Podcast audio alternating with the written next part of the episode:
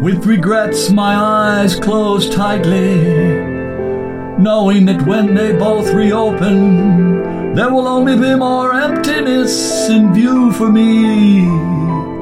Not you, my treasured precious one, with that enticing smile and eyes that surely would stop thousands of men bending towards destruction and cause them to reflect briefly underneath the warm intensity of your most lovely gaze.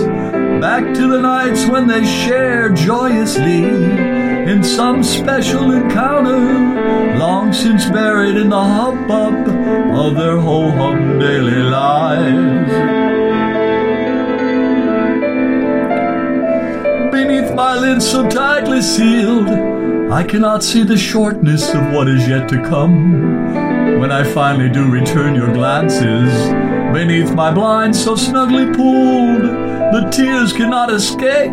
They are trapped as I am realizing that I must face so many volumes of unrequited love poems yet unwritten, and just one sweet sonnet on our sharing of love's rhythms in this century's first year alone.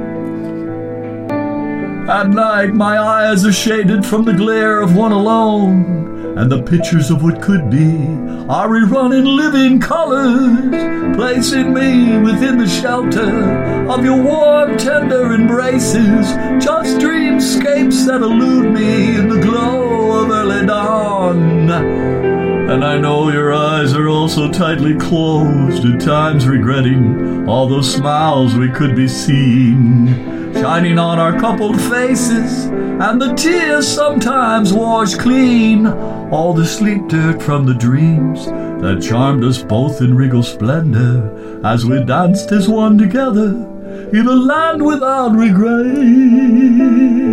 in a land without regrets.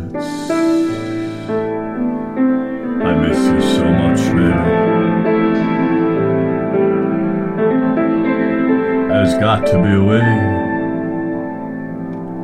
to open our eyes to each other once again.